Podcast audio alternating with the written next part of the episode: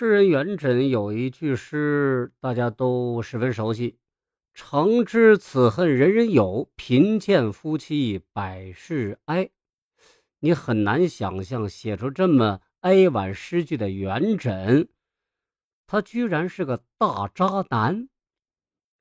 先来说说这句诗的意思，大概意思是啊，夫妻死别固然是人所不免的，但对于同贫贱共患难的夫妻来说，一旦永绝，是更为悲哀的。着力写出自身丧偶不同一般的悲痛感情，啊，主要是前一句就是丧偶，但现在咱们主要关注的啊是最后一句“贫贱夫妻百事哀”，意思就是一个贫困的家庭里是没有幸福可言的。现在对于这句话有着最深刻理解的，呃，是谁呀？是池代荣。这位生活在明宪宗成化年间的已婚男人，觉得生活质量越来越差了。如果自己是单身还好，现在娶了媳妇儿，有了娘们儿，夫妻二人一起过日子，他就不能让媳妇儿过上一个体面的生活。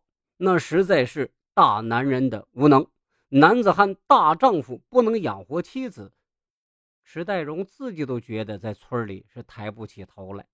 最关键的还在于池家曾经是村里乃至整个县里头的土豪，因为他自己是妾生的啊，他的父亲能够有钱纳妾，就说明家里是有一定财力的。但随着他年龄的增长，池家也开始逐渐没落。在他娶妻王氏之后，家族分家，他这一房也就彻底沦落了。池代荣啊，有一个叔叔，啊大爷，池有才，是他父亲的弟弟，过得也不好，但比起这个，呃，池代荣那可强多了，有一套房。和十几亩地，这就基本上可以确保衣食无忧。要知道，池代荣可是租房住呢，因此在这种情况之下，池代荣夫妇实在没有钱生活，扛不住的时候，池代荣只能厚着脸皮去求叔父、婶子借钱和借粮，用来贴补家用。嗯，也好啊，这个。每次这个房租都按时交了啊，呃，没有被房东赶出家门。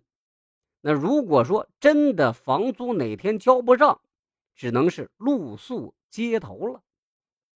你说这个借钱的事情吧，你借一次两次，那那还可以啊，借多了谁都烦。这就说着有这么一次啊啊，池有才。对池代荣就说了：“你们家怎么过日子呢？天天借钱，这样吧，那不如你两口子就搬我家来住，一则省下租房的花销，二则帮我们干点活，我再管你们一口饭吃。大侄儿，你看这咋样啊？”池代荣和媳妇王氏一听，自然十分高兴，当即是千恩万谢。回出租屋收拾家伙事儿，当天就搬到叔叔家里头了。但是，让池代荣做梦都想不到的事儿，就是池有才这么做的目的，就在于他当初第一眼看见侄儿媳妇王氏的时候，他就心动了。这个老色鬼那是醉翁之意不在酒啊，意图不轨，嗯，就让这个。侄媳妇搬过来头一天，他就开始啦。这一天呢，池有才的媳妇儿胡氏回娘家有事儿，池有才把自己的一件衣服送给池代荣，让他啊，你去这个给我去找那谁，给我拿点东西啊。池代荣就被支走了。这池代荣前脚刚走，胡氏就从娘家回来了。他凭借女人的直觉，她敏锐的察觉到家里有异样啊。对于丈夫池有才本人那德行，作为媳妇的胡氏是再了解不过的。嗯，他是个看见女人走不动道的老色批。现在家里如此安静，胡氏可以确认自己老公，嗯，绝对没干好事儿。胡氏啊，以迅雷不及掩耳盗铃之势，悄悄来到卧室门口查看。这时候呢，大白天啊，卧室房门里边关着呢，啊，这仔细听，从里面那传来那种响动。胡氏立即高声问道：“迟有才，你个老东西在干嘛？大白天锁门做什么？不知道午饭还没有做吗？”胡氏又透过门缝一看，侄媳妇王氏躲在房子里头，手足无措，眼神呆滞，显得有些惧怕和惶恐，显然受到极大的惊吓。屋子里的池有才应该是没有想到胡氏突然回家。过了好一会儿，池有才开门走了出来。无论如何呀，这件事情基本上就算抓了一个现行。事实也已经是秃子头上的虱子，明摆着。胡氏对池有才说：“你是不是人呐？啊，那是你侄儿媳妇。”有道是兔子不吃窝边的草，现在你收手还来得及，别让你侄子给抓着了。面对媳妇胡氏苦口婆心的劝说，池有才不仅不听，而且是恬不知耻，恼羞成怒：“你个败家的娘们儿，你有什么资格管我？你现在吃我的，喝我的，穿我的，你没资格管我呀！”胡氏也不是善茬自然对迟有才那多有讥讽。就在夫妻俩人吵闹的时候，回过神的王氏对胡氏哭诉说：“迟有才刚才呀，是这个趁着家里无人，嗯，跑过来就央求我跟他行苟且之事啊！啊，你说，你说我能答应吗？迟有才。”他就逼我说：“如果不干，就要了我的命，啊，饿死我，不再接济我们一家。”我胆小啊，我害怕他呀，那那我我就只能从了他了。王氏的意思很明确呀，今天发生的事情是头一回。啊！而且不是他的本意，完全是受到池有才的威逼和胁迫所致。胡氏听了之后，不仅同情王氏，更是想起池有才过去的种种不堪。王氏情急之下，把结婚十几年累积的矛盾一下子就给爆发了。胡氏于是冲出了家门，对着大街高喊。街坊邻居，快来看呐！我是活不了了！池有才居然强奸侄媳妇儿，简直是猪狗不如，光天化日之下败坏伦常，伤天害理的，不是人呐！这一嗓子一嚎，那真是石破天了惊了。消息传出来，无不哗然，强奸侄媳儿。